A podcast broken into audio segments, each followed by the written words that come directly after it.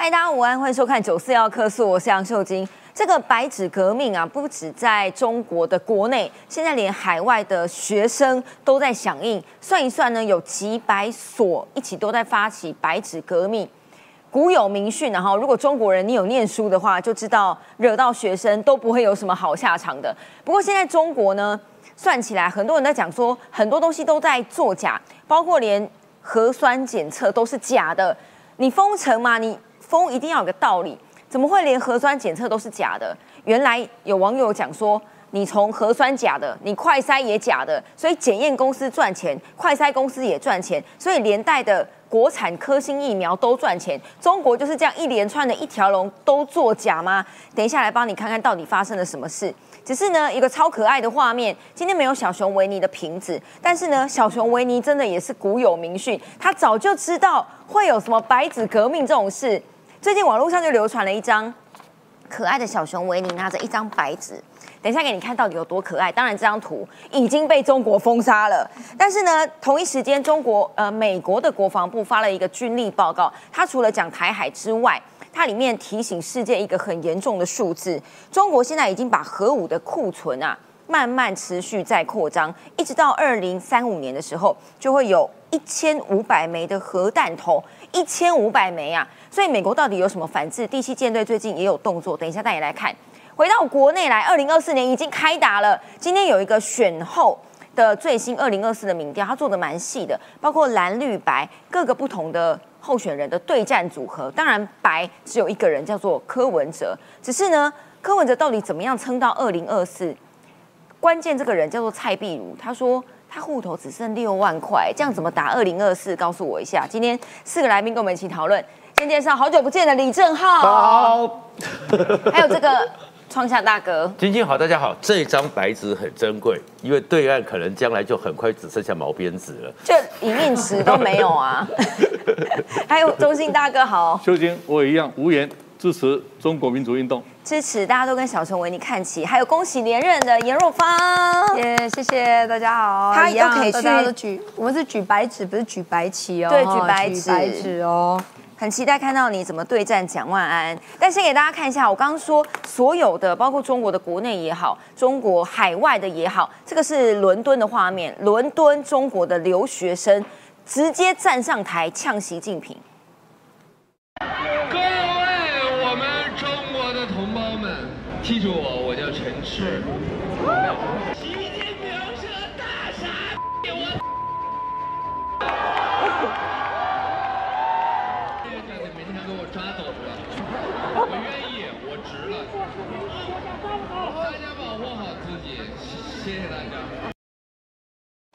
中国海内外一百七十五所大学响应，所以现在每个人都敢站出来，都不怕了，就对。对，我觉得现在有一点，我做做是星火燎原的感觉啊。那大家站出来了，也有这种法不责众的概念。什么叫法不责众呢？哎，我一个人站出来，你会抓我；我一万个人站出来，你会抓我。那我有一百多个点，每个点都一万个人，请问你要怎么抓嘛？现在中国是这样，其实很有趣。我昨天一早看啊，中国大专院校。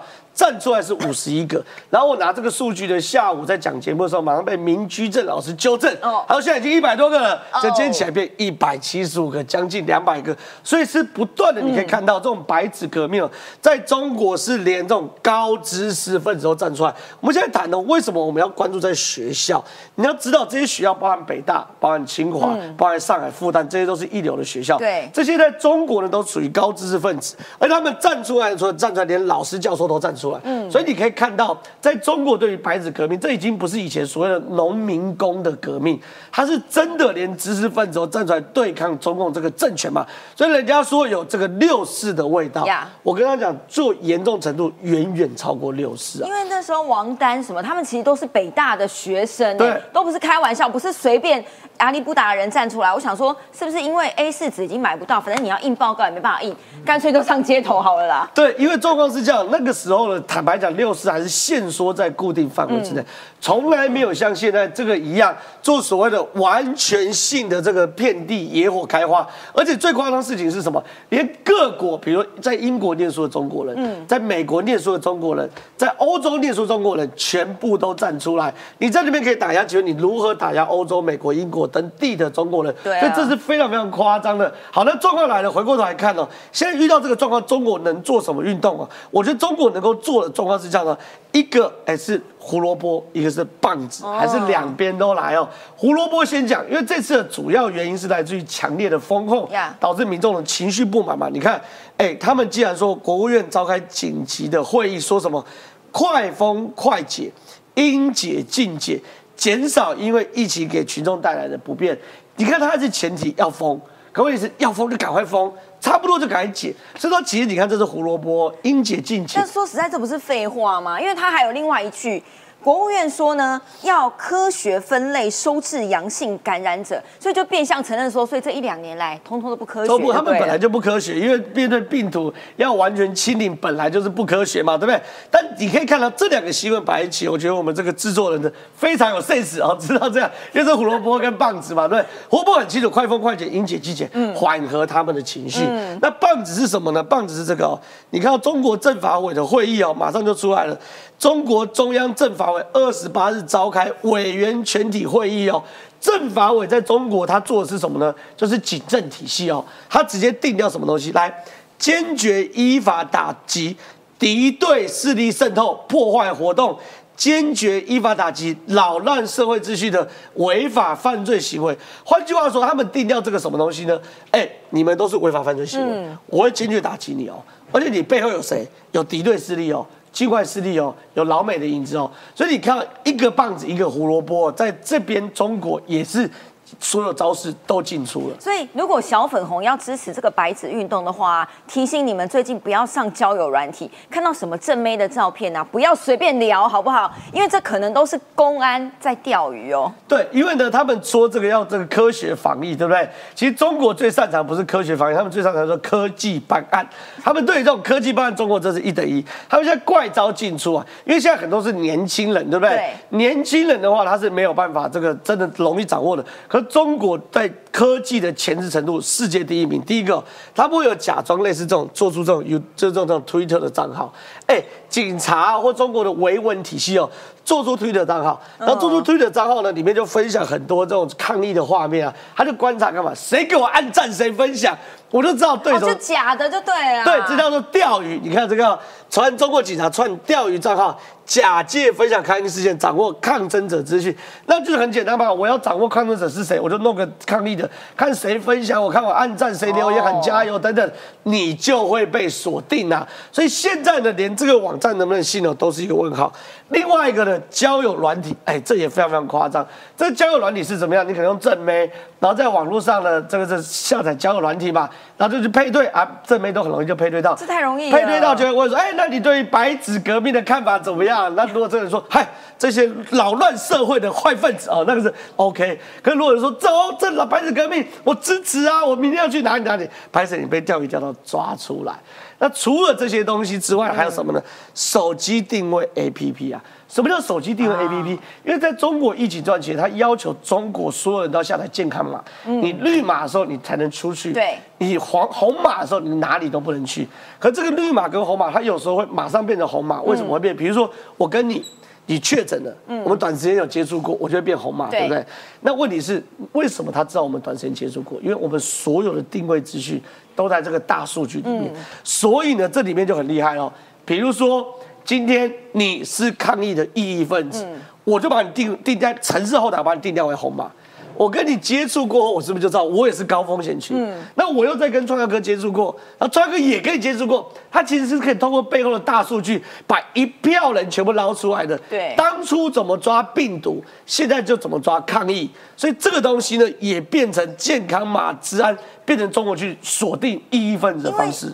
记得这一招，我们之前在讲河南那个时候，不是户头全部都被国家给领光光吗？对那个时候也是把健康码变成红码，就是要你，你想要去抗议是不是不准？你想要去银行是不是不准？因为你红码，假设你红码还在路上被抓到，你就戏呀。对，没有错就是这。样。所以说，其实对于中国来说，那时候大家就说，以中国这样的集权国家哦，坦白讲，你让人家用健康码，真的是非常非常的不合适。那另外呢，这个我们晶晶最喜欢涂，就是今天出来了。真是太可爱了啦！对，这个东西呢是以前小熊维尼某一次呃卡通画面的片段哦，现在被网友发出来。这片段就是一个臭脸的小熊维尼拿着一张白纸应该是小眉头一皱吧，想说这是念什么，应该是这种感觉。对对对，但是他们现在就解读为是臭脸嘛，哦对不对？那为什么？因为习近平臭脸嘛，对不对？习近平臭脸看着白纸革命嘛，哦所以网友就说这是神预言，所以开始呢出现各种周边商品啊，太可爱了。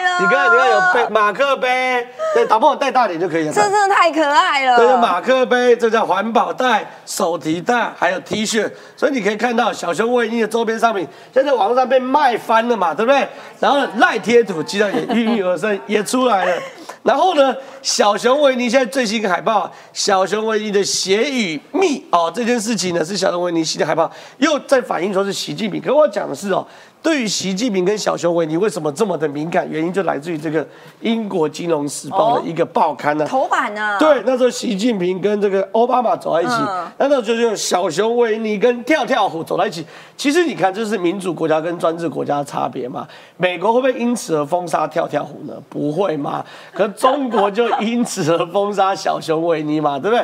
那王世坚会因此封杀鬼娃恰吉吗？不会吧？这就是民主国家跟这个所谓的集权国家最大差别嘛。有时候呢，网友会称赞讲一些人跟你去做苦手棋，这都是网友的创意。可唯独习近平这样独裁国家不能接受这件事。可有趣的事情是，你越不接受，网友越要搞。现在你有赖贴图，你现在有电影，你像马克杯，你像那个环保袋，你像 T 恤，这是习近平始料未及的。所以这一部片呢、他就把小熊维尼，因为维尼了铺嘛，但是他把它弄成恐怖版，有没有？就有点像鬼娃恰吉的小熊维尼翻版，就叫 Blood and Honey，就是你要吃甜的，也要吃血，就跟这个萝卜跟棒子有异曲同工之妙。请教严议员，现在叫严议员了。白纸革命刚刚有讲说，吼，快筛或者是所谓的他们讲核酸检测，可能都是假的，到底怎么个假法？其实我觉得现在讲啊，中国现在就是自从呃乌鲁木齐这件事件事件出现之后，大家开始清算所有的。为什么？因为很多的状况就是说，明明他们是阴性，可是他们却被全部送去方舱，因为都是假的。嗯，那你与其说是假的，那应该是说中国现在出现状况就是说。光这个呃盒子华西这家这家公司有个叫张盒子的，被大家被漏搜出来了嘛？张盒子。我因为我一开始说张盒子是什么盒子，然后他的名字叫张盒子 被割韭菜他女儿叫张珊珊，他们旗下呢其实就有三十多家的三十间的那个核酸检测的公司，而且呢，光在二零二一到二零二二年这短短的时间之内，就有二十二家成立。那大家在说什么？因为中国还在清零啊，大家还在防控啊，所以他们一定要做核酸，第三方核酸。所以他在做这个呢，是种赚防疫国难钱。因为你只要去做了之后，你检测，你每一个做，呃，我帮你做核酸检测，就算一个人多少钱嘛，一管一管多少钱嘛。哦那毯后来呢，就发现说，为什么他们的这么不准？因为他们就从刚刚讲的快筛不准啊，疫苗不准啊，哈，现在到核酸检测不准，因为他们都为了降低成本，所以他们的里面的东西其实是不准确的。嗯，像他们之前大家大概都是十管测一个，核酸检测是十管测一个，他们现在可能变成三十管测一个。所以你想说它的检测准确度一定会下降啊？本来是十个，你现在样本数变到三十个，所以它那个检测度就有的就会变成说伪阳性，有的是伪阴性，他就把这些数据全部报出去，就报出去，本来是阴性的被送去方舱，因为它测出来变伪阳性，啊不如全部关起来就对了然后就通通把你们关起来省对事所以你看，像这个。这个这个全部都是因为为了降低成本，为了要赚钱，所以这从他们中国从二零二一年开始，从二零二一年一月就一直陆续爆发爆发，不管不管说是那个呃盒子华西，就是张和他们的公司，其实还有很多家公司，基本上一直陆续被爆，爆到九月到十一月到十月十一月十三号这边，几乎全部案件已经算不出来，到底哪些是真，哪些是假。所以我们就说啊，那时候记得大家还记不记得那个疫苗的时候，大家都说中国的快筛啦、大口罩啦，几乎要不然就是没有办法防护啦，口罩没办法防护，疫苗完全没有用，快筛完全不准。其实就是因为大家都在赚钱，他们都在赚钱。那为什么是被民众搜出来？为什么没之前没事？嗯，因为后来大家发现说，它背后有太多太多很多的地方政府书记什么等等，几乎关系非常的非常的绵密，非常的好。所以你看现在的状况就是这边在赚钱，可是他完全不管说呃人民的死活，就是我反正我只要赚钱，我把它的成本降低，然后我只要交出一个数字来给给这那个他们各地方的政府。然后不管说啊，民众会不会被关起来，他就是说啊，做出来是不管是假的假阳性还是伪阴性伪阳性，他通通送出去，所以让民众所以群起激愤，就是、我明明就是阴性，你怎么会把我全部关起来？甚至他们有里面有呃那个工作人员是那个是测出来是阳性的，就他们隐瞒了这个数据。结果把它把这把剩下另外一个部分的伪阴性伪阳性的送进去，就害民众被抓去方仓关，所以。他们这个群体基本，就是我们现在台湾人没办法想象。包含今天有新闻，就是说很爱中国的这个前辈议员艺人叫芳芳还是方芳芳，一个方三个字，两个方都是方方对对，他结果后来他听说他最近回来台湾了。要回来台湾，因为他说啊，已经被关了四次，就封城啊，关起来封，他自己已经受不了了，要回来台湾，就说说了一句说，台湾现在哦不用封城了，大家都可以自由生活。嗯，我觉得这要回过头来看一下，说台湾的防疫其实真的是真的很好，而且我们的核酸检测之前大家就在说很贵啦，做什么怎么多少钱，怎么那么贵，做一次要这么贵，但其实真的老实说。一分钱一分货，因为我们的 呃，包含医检师人员真的是花了非常多的时间在做我们也没有在给你乱做的啦。对，所以中国现在因为乱象太多，就是说啊，要记重点来治乱象。我觉得这个应该早就要做了吧，从口罩有乱象的时候就要做了吧，不是现在。现在大家都已经没有在封城了，只剩中国在做封城，所以才会出现小熊维尼。我觉得迪士尼真的也实在是大家都觉得给迪士尼一个赞，狂卖小熊维尼看白纸，然后这些周边商品，因为我身边的朋友。前阵子就已经买了，他说：“哎、我现在可以穿出门了。”但是我说还好，你现在在台湾，你穿可以，要不然你在中国穿早就被抓哦我跟你，他起来了。不要穿出门，他现在赶快上虾皮卖，搞不好可以赚蛮多钱的。但是乱世忌用重点，哈，表示他们就是乱世，但这乱世是谁造成的？他们自己造成的嘛。但是请教中信大哥，这几天呃很多的国内外的学者哈都在强调说，台湾也很担心啊，因为中共就是老招，可能会增加威胁对台湾的力道，来转移内部的焦点。现在有这个迹象吗？这是中国的领导者一贯的做法。嗯，有没有记得？当香港反送中的时候，他们就扣香港人是港独啊，哦，诉诸内部情绪民族主义啊。好，这是我自己研究历史哈、从一七七六年美国革命以来，最有创意的革命就是白纸革命，一定名留青史，最有创意，而且这是中国共产党，我引用华格纳歌剧《众神的黄昏》啊。众神众神的黄昏嘛，就形容希特勒啊啊。毛泽东大跃进，清零政策，麻雀老鼠有没有清零？嗯。毛泽东二点二点零版，习近平清零政策有没有办法清零？他把毛泽东那个意识形态治国来做防疫政政策，哎，我看到美国的很多医学专家的分析嘛，中国今天问题是没有打疫苗了，对啊，因为中国的科兴疫苗最多最多只有百分之四十保护力了。对啊，所以他不，他基于自尊心不愿意进口嘛。其实从德国也可以进口啊，不一定美国啊，他不愿意进口疫苗嘛，他自尊心嘛钱不。想给别人哎不是，民族主义啊，这种共产主义这种乌托邦啊，这种幻象，就是清零政策这种，这种才可怕。嗯，这就是极权主义的根源了、普京今天不是跟习近平一样吗？不会认错的啦，他打乌克兰就跟习近平做亲人一样。好，所以克鲁曼 诺贝尔经济学奖得主克鲁曼说，独裁政权不认错，中国输掉抗疫之战，恐怕还会输掉政权呐、好，我从四通桥战这勇士开始谈起。嗯，二零二零有没有这个二十大？二零二二二十大召开前夕，四通桥勇士就有这种勇士哎、对，那现在一无一无百应啊！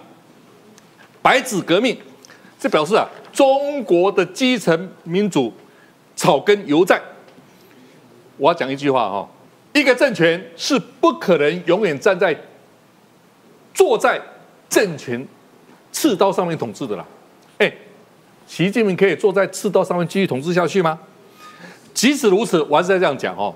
对这个白色革命，我还是相当保留的哈、我什么意思呢？我有看到旅美的异议人士艾维卫先生说，这次没有共同目标，讲的真好。我遍读所有天安门事件的历史的书，都说天安门事件最后以失败收场，就是没有共同目标了没。有共同目标啊。好，哎，那台湾民进党为什么有呢？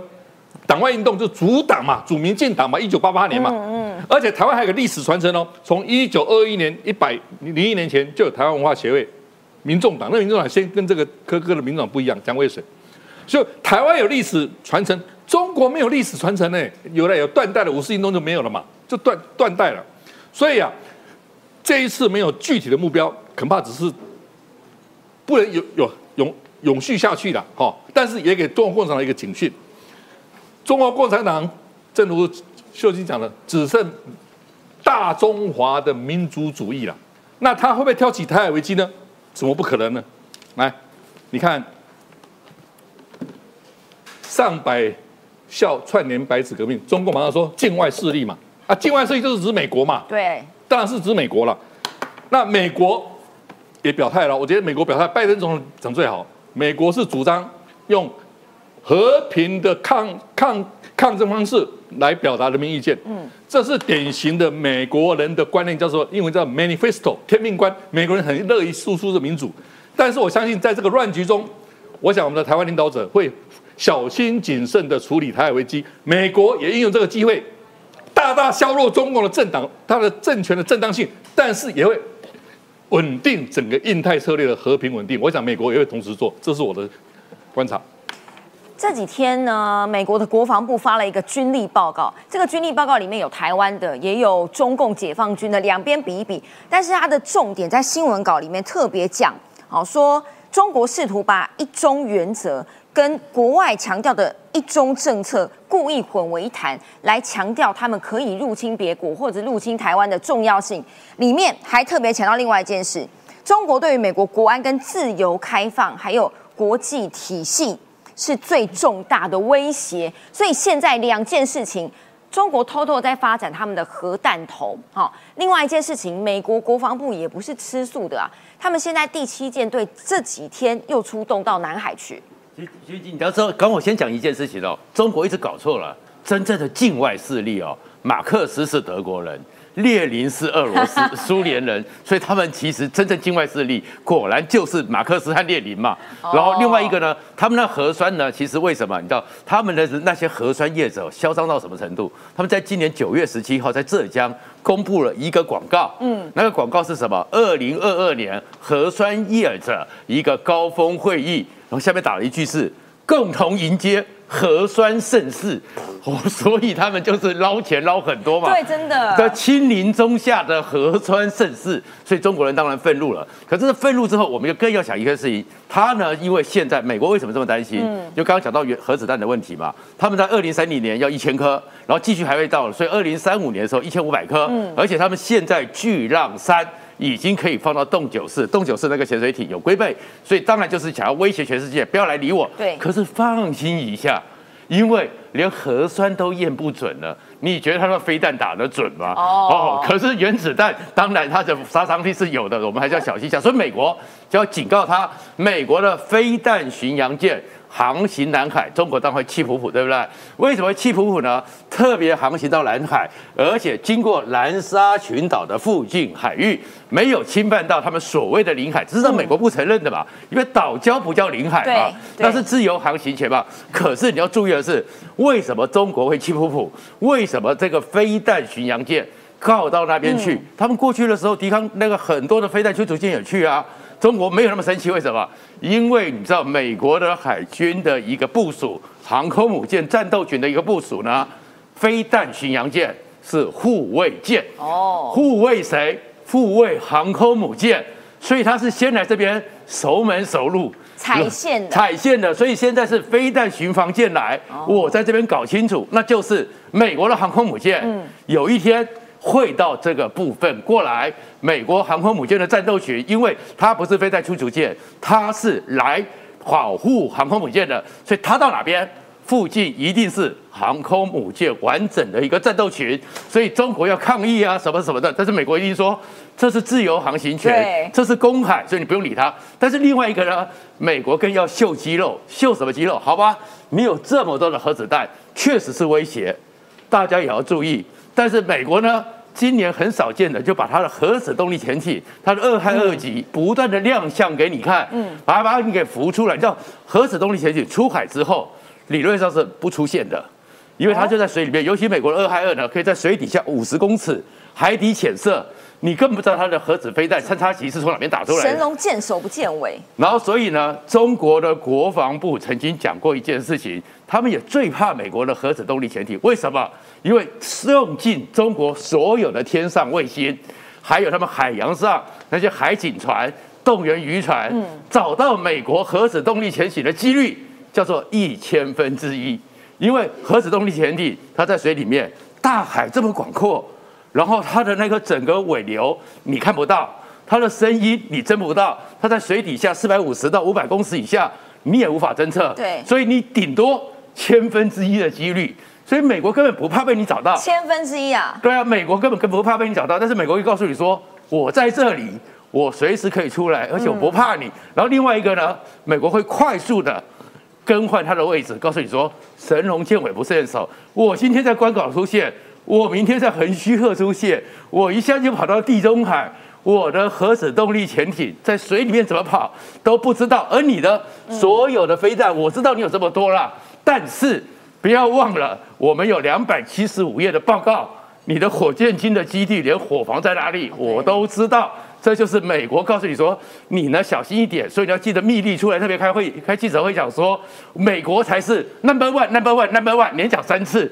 就是警告中国，然后另外一个还是要准备到，因为现在的 F 十五 CD 真的老旧了，对真的要退了。那美国开始要做 F 十五 ES，那 ES 之后呢，那是不是适合配伍到亚洲这边来？所以美国讲说啊，我们要退了一下，F 十五 CD 退了，所以呢，这个时候整个第一岛链有空缺，所以他们就放了八到十架 F 二十二进驻冲绳，然后说这个时候就是要补空缺，暂时驻一下，一驻半年。然后这半年很重要，F 二十二是美国的梯门重器，梯门重梯门重器就是它看不到。F 二十二在雷达里面，你知道它的大小跟什么一样？你看到一个光点跟海鸥一样大，真的啊所以你根本不知道它是海鸥还是 F 二十二，然后它又是重装武器哦所以它直接就可以踢门，而且你根本不知道怎么海鸥会丢炸弹，这个是 F 二十二，所以它要放进来半年。那半年之后，他们想说要补什么呢？有人想说是补 F 三十五 A，有人说说补 F 十五 ES 新的，但是后面他们想一想，现在有女武神啊，有无人机时代啊，对，那美军不会受牺牲啊，而且摆女武神更重要一件事。你知道女武女武神这个无人机是可以空中作战的，有点像激战未来。可是一架带三架，那是 F 三十五。所以美国没告诉你的是，如果我这边摆了女武神，代表着 S F 三十五，也许是在是艾塞克基之上，也许在美利坚上，也许在出云号上哦，也许就在南海的美国航空母舰上，都有 F 三十五可以指挥这些女武神。所以跟中国说，你看到的不是你看到的，背后你没看到的才是真正你要看到的，好吗？这件事情呢，其实跟现在二零二四的状况有一点像。大家都不知道到底看到了什么。这个是今天呃最新的民调，是 ET Today 做的，做的日期刚好是选后的隔天跟隔隔天，哈，二十六号选完嘛。这个民调是二十七号跟二十八号做的，ET Today 做的。那他做了三个对比，就是蓝绿白沙卡都三种对比，哈，各个换成不同的人。我们的图是做，比如说民进党派出赖清德有两个选择啦，一个是派出陈建仁，然后呢，国民党有三个选择。但看下去之前，先来看一下这则新闻，告诉你两个人正在大乱斗当中。过程，各位增加了很多新的负担，各位也非常的非常的辛苦。选后首场治安汇报，先致谢警察，后移拿下一百一十五万高票基础，连任新北市长。但做好做满这四个字，还是不敢说出口。我现在是新北市的市长，我会好好的努力，把握当下，而且我规划了很多的愿景工作，我会紧盯整个进度。九合一选举，国民党空前胜利，让蓝营对二零二四更有企图心。自比总教练的朱主席对政治精算师名号很自满，但党内却认为朱主席别想着选总统，应该扮演称职抬轿，甚至认为他应该布局国民党拿回执政权的行政院长。点到名字，呃，当中的一员哈，那到底他要呃坐轿还是要抬轿？我觉得重点还是在朱主席他个人的一个想法。期盼朱主席在。为二零二四的筹划当中，能为党制定出一个公平、公正、公开的制度，让国民党可以推出最强的候选人。下一站二零二四，国民党光环如何延续？一个是领军蓝营的总教练，一个则是有高民意基础的地方诸侯。国民党内战似乎已经嗅出烟硝味。朱主席非常的辛苦，尤其于在这次选战，他扮演一个非常棒的一个总教练。所以每一个人，每一个人有自己的角色及自己的团队的分工。我们要走对的路，要提对的人。我们一定要无私无我，团结胜选。我一定会坚定秉持这样的原则。周主席的无私无我是讲给谁听？是自己还是侯友谊？二零二四国民党内可能总统人选台面下一掀波澜。这故事告诉我们，EQ 不好的人都要学学侯友谊，反正问什么东西你就答同一句就对了，而且可以一次回答四年哦，而且看起来还有继续下去的迹象。但是这个民调诡异就诡异在侯友谊都在名单上面，不论你是绿的、是赖清德，亦或是陈建仁的话。他的名他都不算低耶，我觉得应该是这样讲。现在我觉得民进党跟这个民众党就是绿跟白找到合作基础了。合作基础是我们全力支持朱立伦参选这二零二四年的总统。为什么？因为朱立伦真的太弱了，有多弱呢？你看到这两个都是有朱立伦的。你看，假设民进党派赖清德的时候，朱立伦拿十二点一，哎呦，哇！然后呢，柯文哲三十六点一，赖清德三十四点七，有拼哦。朱立伦保证出局。那一样，假设民进党派。陈建仁的话，你看陈建二十七点二，还是输给柯文哲，没没错，对不对？可一样，朱立伦也只有十五趴。奇怪，这一次大家都觉得什么拿下桃园，他就有门票，看起来这门票根本就进不去。他有门票没有错，但是这个进的门票出不来，还会 会输，还在会输。所以我觉得现在第一个这个民调跟大家讲，这个绿绿白阵营呢又可以重新合作了，大家全力拱朱立伦啊，这是第一件事。第二件事情呢，哎，侯友谊真的是当今强了。为什么呢？我们来看哦，侯友谊哦，不管是民进党派出赖清德还是派出陈建仁，嗯，侯友谊都会赢。嗯，你看侯友谊假设是对上赖清德的话，侯友谊三十五点四，赖清德二十九点四，柯文哲变成第三二十三点二。那如果民进党派陈建仁会状况会比较好吗？也没有，反而还略差哦。你看侯友谊拿三十九点一，更多哦。可是呢？柯文哲呢，反而比这个赖清德呃，不不，柯文哲拿二十五点四，比赖清德少拿一个，反而陈建仁并第三名。所以说，如果你看到赖清德跟陈建仁最大的差差异就在于是，如果国民党派出他们最强王牌侯友谊的话，赖清德可以跟在第二名，嗯，可陈建仁会从第二名变到第三名。所以这个东西我就知道说，侯友谊在现在真的是一个蛮强的状况。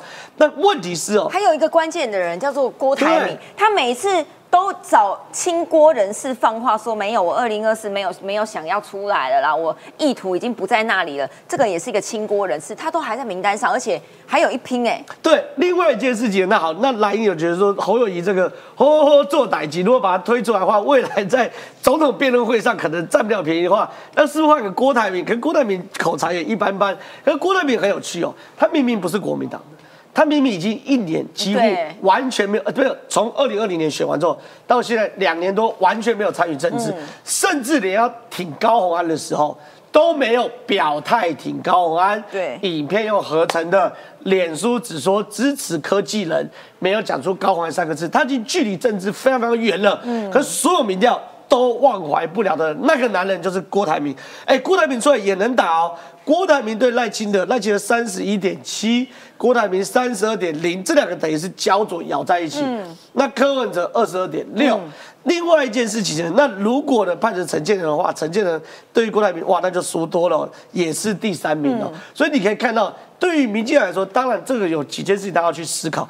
对于国民党来说，最糟状况就是找出朱立伦，嗯，最好状况可以侯友谊，次佳状况有郭台铭也行。那对于民进党来说的话，赖清德目前看起来是相对能打的。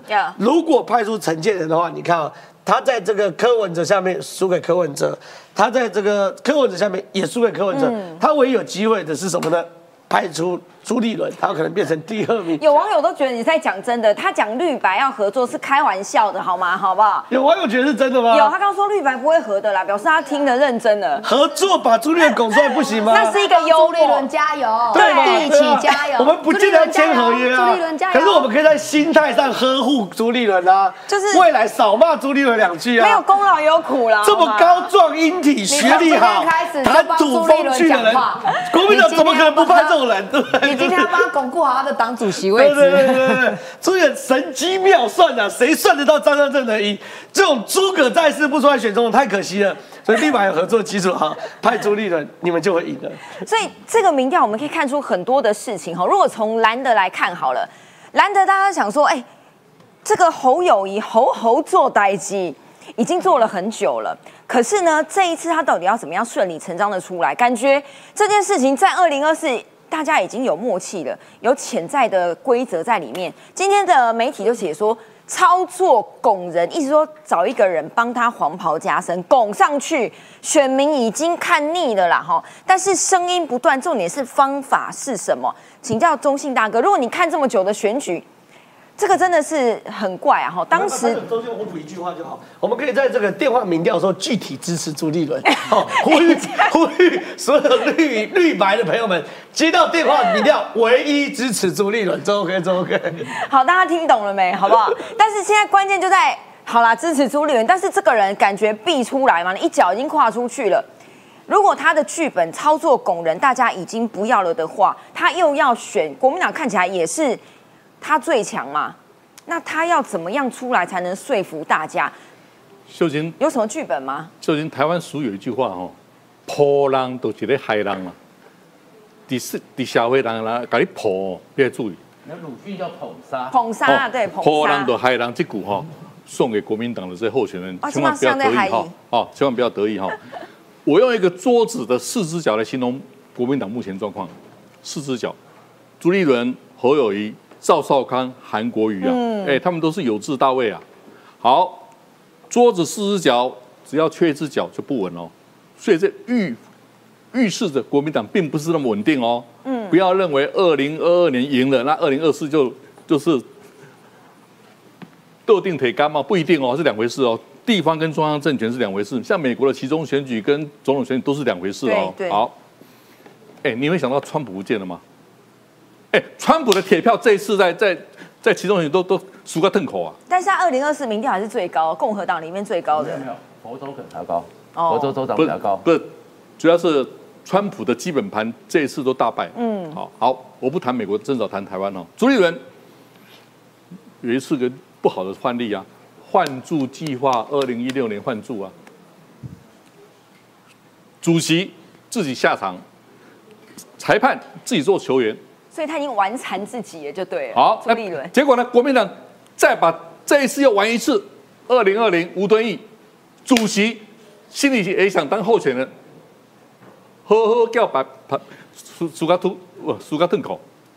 那侯友谊如果说，因为很媒体有写说，如果他自己直接宣布我要竞选国民党的总统初选，这一招会比有人拱他来的漂亮吗？这这不是台湾政治文化了。台湾政治文化不会说我想选总统。好，你刚刚当选市长，虽然一百多万票，就马上主动宣布要选总统。哎，台新北市民会会会接受吗？哎，会哦。哎，你是在制造矛盾了哈。我跟你讲啊，韩国瑜不是选完市长还没有坐热就就选总统吗他就？ESI 度啊，所以现在的下场就是这样。那个字哦，就不是就最难听，叫贪呐、哎，贪字会害死人呐、权力的诱惑会害死人呐、所以侯友谊啊，不管是他自己要选，或者他叫别人拱他出来选，都有一个门槛，就国民党的他权力结构的门槛，就是外省挂当家嘛。嗯，外省人，我们说外省人啊，或是或是国国民党那种深蓝派当家啦。王金平二点零版嘛，李登辉为什么在公民党现在马上被扫地出门，被国民党扫地出门？这深蓝到现在还是一样哦，没有变哦，这个权力结构没有变哦。好，所以侯友谊是不是一定能很顺利的选总统？哦，或是党内初选这一关能不能过？还有变数哎我这两个我打很大疑问句。好，第第三我要谈郭台铭先生哈，其实郭高虹安小姐是他的前导机啦，他测试，踩线团，但是我认为恐怕郭台铭现在的心来担淡吧。第一点，高虹安的官司会怎么样？这是为不可知。好，第二个，哎，这一次中国的防疫郑州厂哦一半的人跑啊，对，红海跑啊，哎，后院失火啊，哎，自己的事业都都顾不了，他来选总统吗？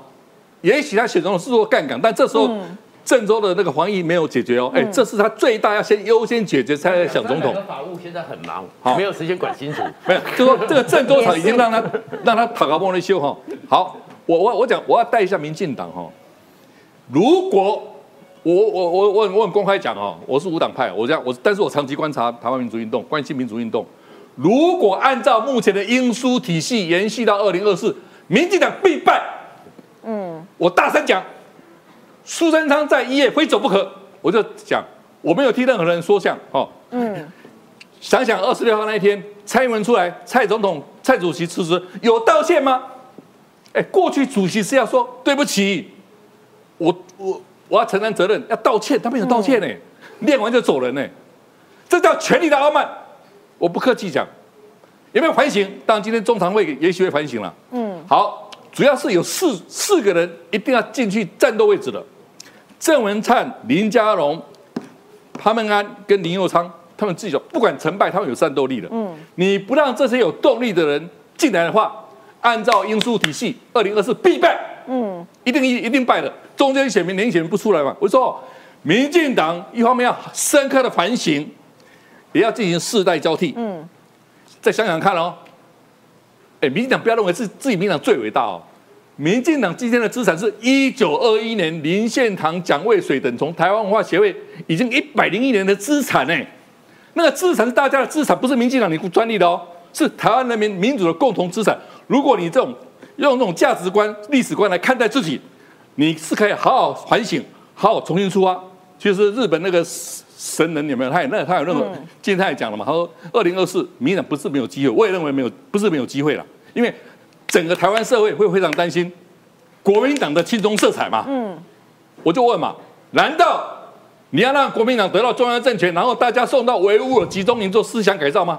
这我只要挑战这就好了嘛。好，回到结论，国民党、民进党当然政党政治要相互相相互监督制衡，但是我还是希望哪一个人能提出台湾主体的论述，真正站在台湾的立场，他才有可能得到二零二四的大位。昨天 AIT 的台北处的处长孙小雅开了一个记者会，我我觉得 AIT 很少讲的这么直白哈。有记者问他说，这次的选举会不会给国外的人或者是外媒看起来台湾已经不想抗中保台了？那他的回答是说。B 站是美国或者是全世界都是共同的目标，哈，尤其是在两岸。然后呢，针对于首都的选举或是这一次民进党大败，他说如果有看辩论的人都很清楚，这一次二零二二年聚焦的都是地方事务。但是我必须公允的帮很多中间的选民、网友或者是年轻网友问一下若芳，这个民调如果这样看起来，我还是要说他是选后隔一天，哈，可能那个印象还是在。如果时间再拖久，因为大概还有一年。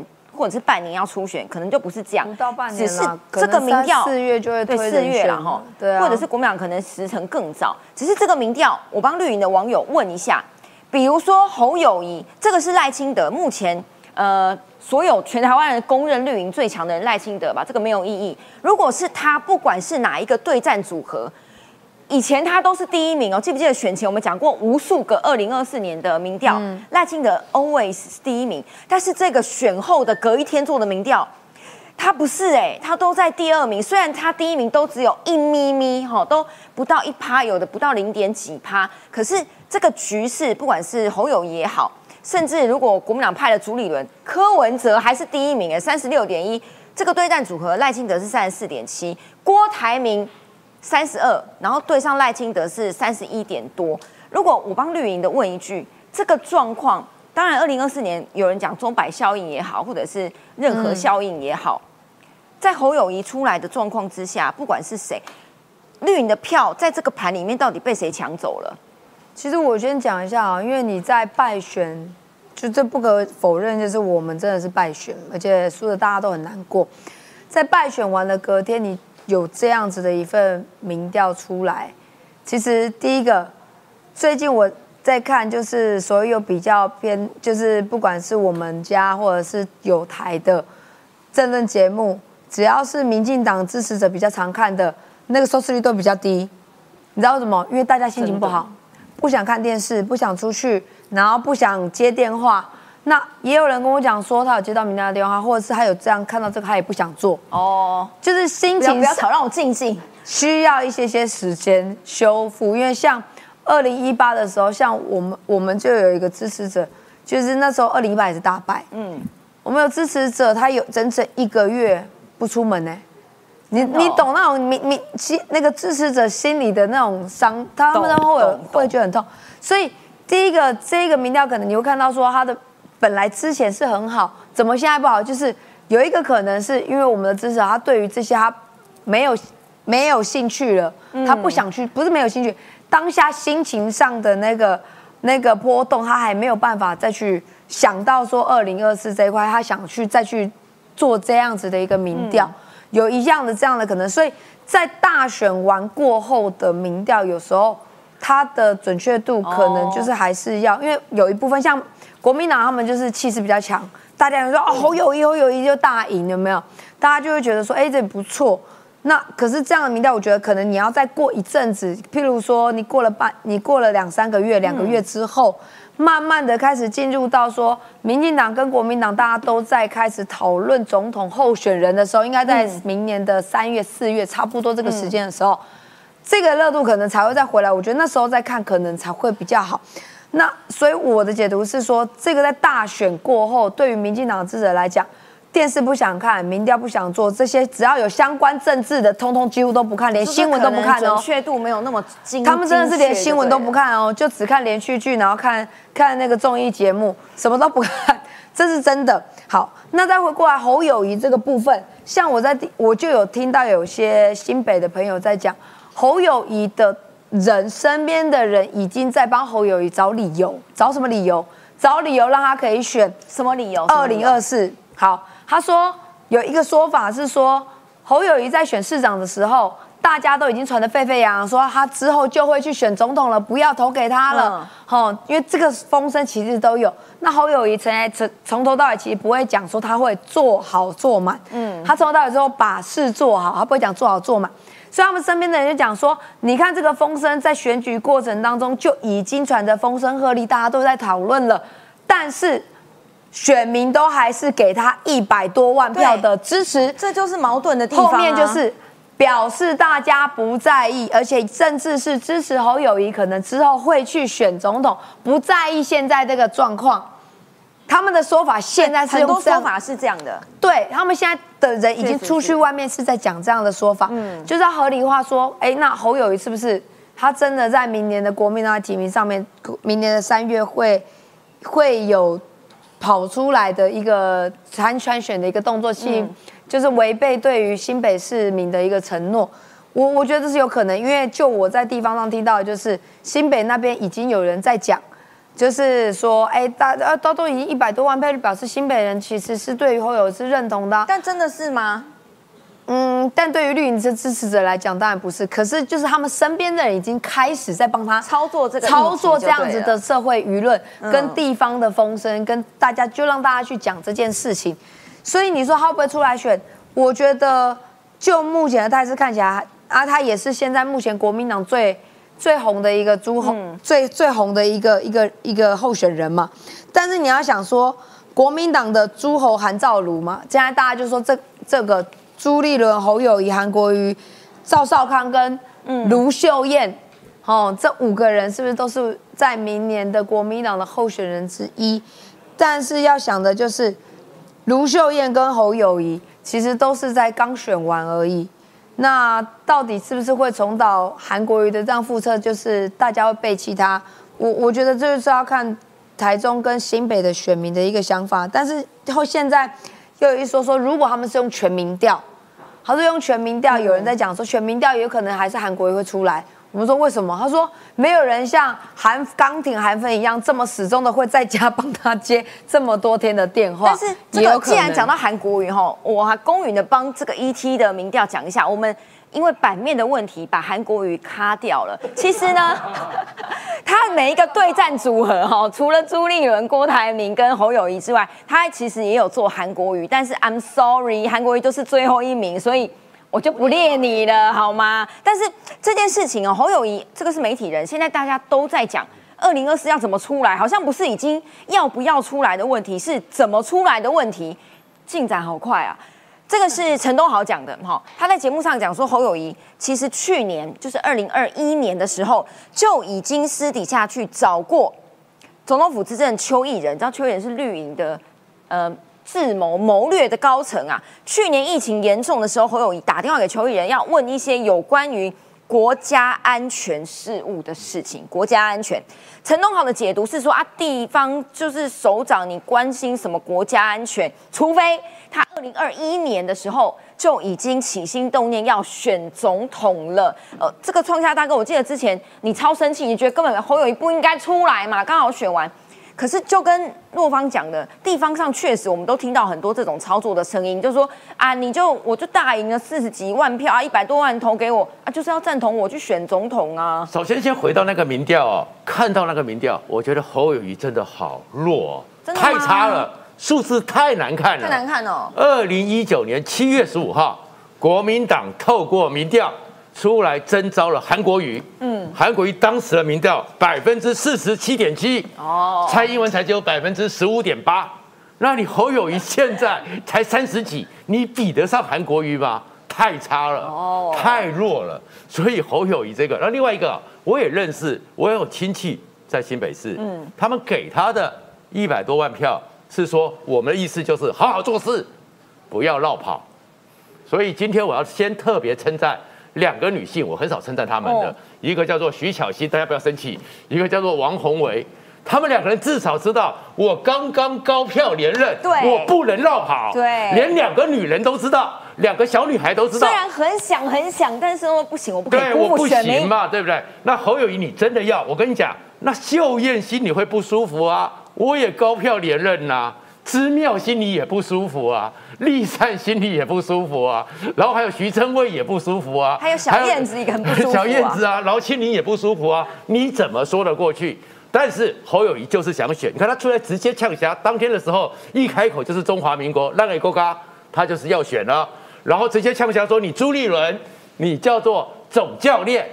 总教练是什么意思？你不要给我跳下来打球。就是你出一张嘴就好了。哎，你出张嘴就好了。你总教练不要下来。但是朱立会告诉你，我是裁判组的召集人。但是这个剧本侯友谊要怎么写？大家都要帮他想啊。大家都对他很好。到时候就是马英九当初都有六壮士嘛。侯友谊到时候有六百壮士、八百壮士跪着请他出来嘛，就会出来。跪着请他出来。对，可是现在这状况，其实侯友谊一定会出来，用尽各种办法。这剧本不重要，但是结果回来是侯友谊现在出现状况是什么？他的人气没有问题，嗯，但是他的能力大有问题。因为从今天起，大家都知道你要选总统了嘛。你要选总统的话，以后呢，你既然要选总统，以后呢，大家会追问跟总统有关的事件，任何跟总统有关的事情。白纸你怎么处理？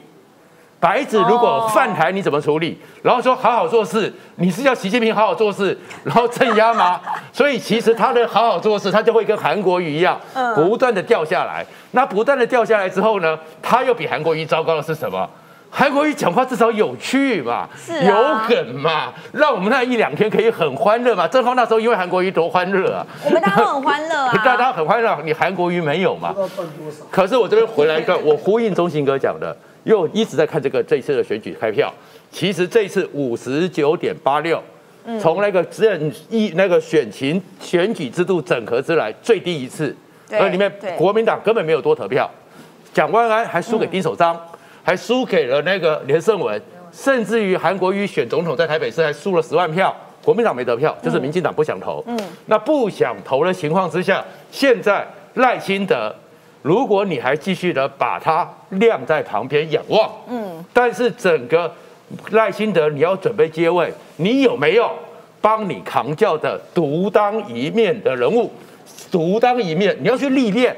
如果整个民进党里面没有人去历练，没有去当个独当一面，到时候谁帮赖清德扛轿？不过我们也不用担心，因为这场选举接下来二零二三年。就是国民党还有一些我们其实看国民党喜欢讲的总干事一定会出手，总总干事马英九不是习近平，他不叫总书记。每次国民党选举的时候，是国民党的总干事总干事一定会来助选。所以我是觉得选举还有变化哦。那至于整个郭台铭呢，他大概也不会选。那至于柯文哲也不用担心，因为柯文哲现在可以去的是回到台北市政，回到台大医院之后，台大医院的医生比照公务员。所以他是有公务员任用资格哦那有公务员任用资格可以去新竹市政府当个局处长，那是没有问题的。所以他可以当顾问吗？没有，不，局处长啊，因为新竹市政府除了一个副市长、三个局处长之外，那是可以政务任用，其他都通过是事务官，要有公务人员是人有资格。所以呢，所以柯文哲你可以去当新竹市的卫生局长，那是应该可以有资格的。好吧，我我不知道这个第一名跟智商一五七的人会不会屈就变成一个新竹市的卫生局长。所以，既然讲到柯文哲，这个民调也有一个蛮吊诡的地方，就是你看台北市哦，黄珊珊拿了二十几趴，然后也不低，他自觉很厉害，瞧了中东锦或者是高虹安，这个民调上面不管是对谁啦哈，不管蓝绿是谁。柯文哲最少最少哦，都有二十几趴，甚至如果派不对人的话，他还有可能当选总统哦。所以民众党这个奇怪的盘就很妙了。蔡壁如这个时间讲，这个是在跟媒体人罗有志他们在坐车哈，那罗有志都跟他聊天，所以呢就问了一下说，那你你会不会接下来要怎么样处理民众党，或者是你民众怎么筹措选举经费？然后蔡壁如就讲了一个吓一跳的话，就说。我户头只剩六万块了，请请教李正浩，户头只剩下他是算民众党的高层跟高干哦，哈，是几乎是唯一可以说动柯文哲在旁边咬嘴巴，让柯文哲做一些决策的人。为什么他完全没钱？民众党也没钱哦。没有，他小金库剩多少？他给他讲一下。你说公积金来的公那一种吗？积金那部分剩多少？他可能要公开一下。当然开玩笑，我相信啊，我觉得以蔡壁如来说的话，他户头剩六万块，我也我也不意外啦。为什么呢？因为假设都没有贪污，都没有贪污的前提之下，其实他一直以来，他以前是台大护理长嘛，对不对？对薪水当然不会少，但是也是有限。嗯，他如果有要养小孩，小孩长大又要买缴房贷什么，到后来呢，到这个台北市政府当办公市长办公室主任，其实也是大概十职等、十一职等的位置啊，也是有限。那后来当立法委员的时候，当然了，这个薪水好一点，大概十八万左右。可是你也知道，做政策十八万。请客送往迎来，你没有个小金库，没有个公积金哦，新竹新竹市市长的那个薪水好像也更还更低的，可能更低吧，我不知道。我的意思是公务员很多可以上缴。就算蔡壁如呢，后来这个艺人得到鸡犬升天，随着这个柯柯文哲他变成不分区委员，其实他们讲十八万哦，如果你真的是很清廉的话，像洪生汉一样，哎，真的存不了多少钱而且、你还要养服务处啊，养助理、开销、水电，如果全部都是那十八万，怎么可能够？对，所以说对于蔡壁如来说，确实哦，我觉得第一个薪水升六万，我是相信的。第二件事情呢、他说想离开民众党，这就严重了没我也相信。但是我刚看了一下哈，民众党其实党员非常少。最新的数字是二零二一年八月，在维基百科上查得到，他们的党员不是缴党费的党员，是有名字的党员，才七千九百多人呢。对啊，但七千多九百多人，就算他一人捐个一千块给他，当然也不太够用了。对啊，超少的。我的意思是这样子啊，他为什么要离开民众党？这个是有有玄机的，原因很简单哦。柯文哲原本啊，在他身边两个双箭头，其一个就是高虹安，一个就是蔡壁如。哦那在这两个双箭头过程中，互相是有矛盾的嘛。民众党人跟人之间，每个人都是斗来斗去，嗯包含高虹安出事的时候，蔡壁如第一个跳出来说有看过那个 Jack 嘛，对不对？捅他一大刀嘛。然后很多节目哦要约这个蔡壁如上去帮高虹安辩护，你知道吗？谢律师约这个高蔡壁如上面对面帮高虹安辩护，蔡壁如怎么回答？回答说台北新主他不熟。哦，哎，什么叫台北新主他不熟？整个民众党就只选台北跟新主而已。你有脸讲超不他不熟？退谢律师都靠谢律师那天超生气，在节目上痛骂蔡壁如。所以你要知道这两个是有心结的。那这两个有心结状况之下，谁先达阵，谁会有未来民众党话语权吗？什么叫先达阵？如果今天高环输了，嗯，被抓走，那蔡壁如、民众党一样他说了算。嗯，可今天反过来，高环达阵了，嗯，民众党有唯一有战功的是高环，那蔡壁如的这个论文这个抄袭仔，嘿，那你就下台。所以你要知道，两边是有差别的，你知道吗？就说如果呢，蔡壁如现在，哎，一没有这个这个党公职。二不是立法委员，三还是抄袭仔。请问你你是柯文哲，你会比较偏爱高虹安，比还是比较偏爱蔡壁如？这就是很奇怪的事情。但我们现在要讨论两个问题，一个是退党潮，等下再讲。先讲到钱哈，我我请问郑浩怎么看这选举？这个是四叉猫在八月，他八月就在脸书上 PO 了二零二一年民众党哈柯文哲的党的决算书，意思就是说你今年你党费收了多少，或者是你花了多少钱。这个是他二零二一年，不是选举年，因为二零二一就去年嘛。整个党的花费大概九千七百万，对，快要破亿。他拿了一个对照组，叫做民进党。民进党的公开数据显示，在选举年，就二零二零年选总统的年，民进党的花费大概七到八亿，这个是一个执政党最大党啊。相较于是他们的意思，就是说，哎，你也不是执政党啊，你才七千多个党员，光是缴党费的也只剩下四千个党员而已，这么小的党要花费这么多钱，所以钱到底去哪里了？我觉得其实，嗯，你你你有做过组织的话，你就知道这个钱也说多不多，说少不少啦。九千多，但是我算一亿好，算一亿整数，因为它是有部分区洗吃的，所以它是有政党补助金的，它政党补助金应该就可以拿个七八千块。但是重点就是，如果我再回到这个民调，如果这个党吼。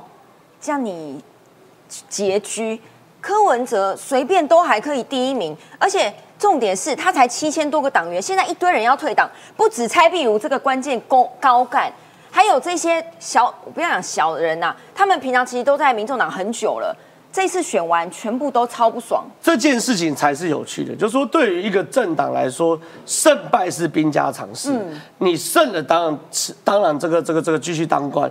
败了，我们就继续打拼。嗯，民进党甚至包含国民党，很少看到我败了我就退党了，对不对？对不对？这个最洛方二零一八年的时候有说，哎，烂党我就退党，我就不参选了。国民党也有人输啊，对不对？烂党我就不不那个不参选了，不可能嘛？因为政党某种程度还是理念的结合。国民党是烂党，我就是要选，我就是要留在烂党，对，我就烂怎么样？我就喜欢在烂泥堆里面，这也是一种选项。我退党了还要回去哦。对啊，可是问题是哦。你就知道，民众党就是一群捞仔的组合。捞仔？什么叫捞仔？就是他是去捞的嘛。他们加入民众党根本不是有什么相同的政党理念。捞钱吗？还是捞什么？我我贴牌嘛，我今天要选议员，我贴个民众党牌，三八四八，三八的四八党，你笑我四八党？对啊，个人利益啊，都有。我四八党嘛，那我努力个一趴多两趴。对不对？那我就市议员就过关了。能捞就捞。对啊，能捞就捞。像我在台新北综合拿七趴，我加入四八党，我十一趴我会上哎，对不对？可我就不爽跟你们混嘛。所以你看到这些一落选就退党这些人呢，我跟你讲，就是民众党是乌合之众，嗯，捞仔的集合才会发生这种状况。我最后请教创下大哥，因为如果民众党问题这么多，退党的退党，不爽的不爽，然后捞捞不到的就退党，然后说钱。这个高干也户头剩六万，然后钱又乱七八糟。可是，可是，如果现在做这个二零二四的民调，柯文哲，呃，我随便讲个组合，就是朱立伦出来的状况之下，赖清德还输柯文哲哦。然后呢，这个是陈建仁出来的状况之下，也是朱立伦的对战组合的话，柯文哲可能还是第一名。在任何一个组合里面，柯文哲拿的票都不是那种十几趴，他甚至都比。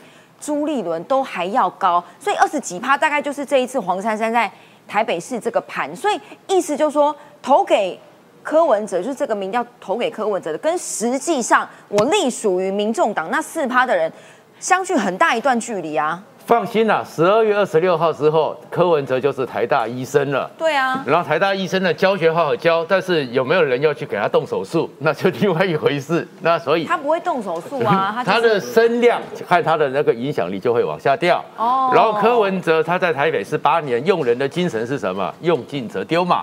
所以民众党当然有这些支持者，也有这个精神嘛，用尽则丢嘛。所以现在用尽，但是你说他是黄黄珊珊这一次。他到最后的时候声势有起来，嗯，所以那是黄珊珊的票，所以黄珊珊帮助了台北市的民众党拿到四席，高虹安当选了，事实上他的票数是有点往下滑，嗯，但是没有到那个月，但是高虹安就没有办法让新竹市有民众党党团啦，对，只有两席，所以代表着民众党的魅力不如他们个人的，而且。高环第一个感谢的，感谢郭董，感谢宣董，讲了好几段话之后说啊，民众党柯文哲，所以我相信柯文哲也内心里面自己很清楚的知道，现在你过去的时候对人是用尽则丢，你现在这个民众党，其实到底将来还有多少人会靠在你这边？泡沫化吗？那应该泡沫化吗？不用到二零二四吧，十二月二十六号就当柯医生以后，泡沫就破了。但是另外呢？宣统年间风云必起，所以自求多福。自求多福，那就柯文哲柯教授跟民众党的这些户头有点没钱的人就自求多福了。感谢大家，明天见啦，拜拜。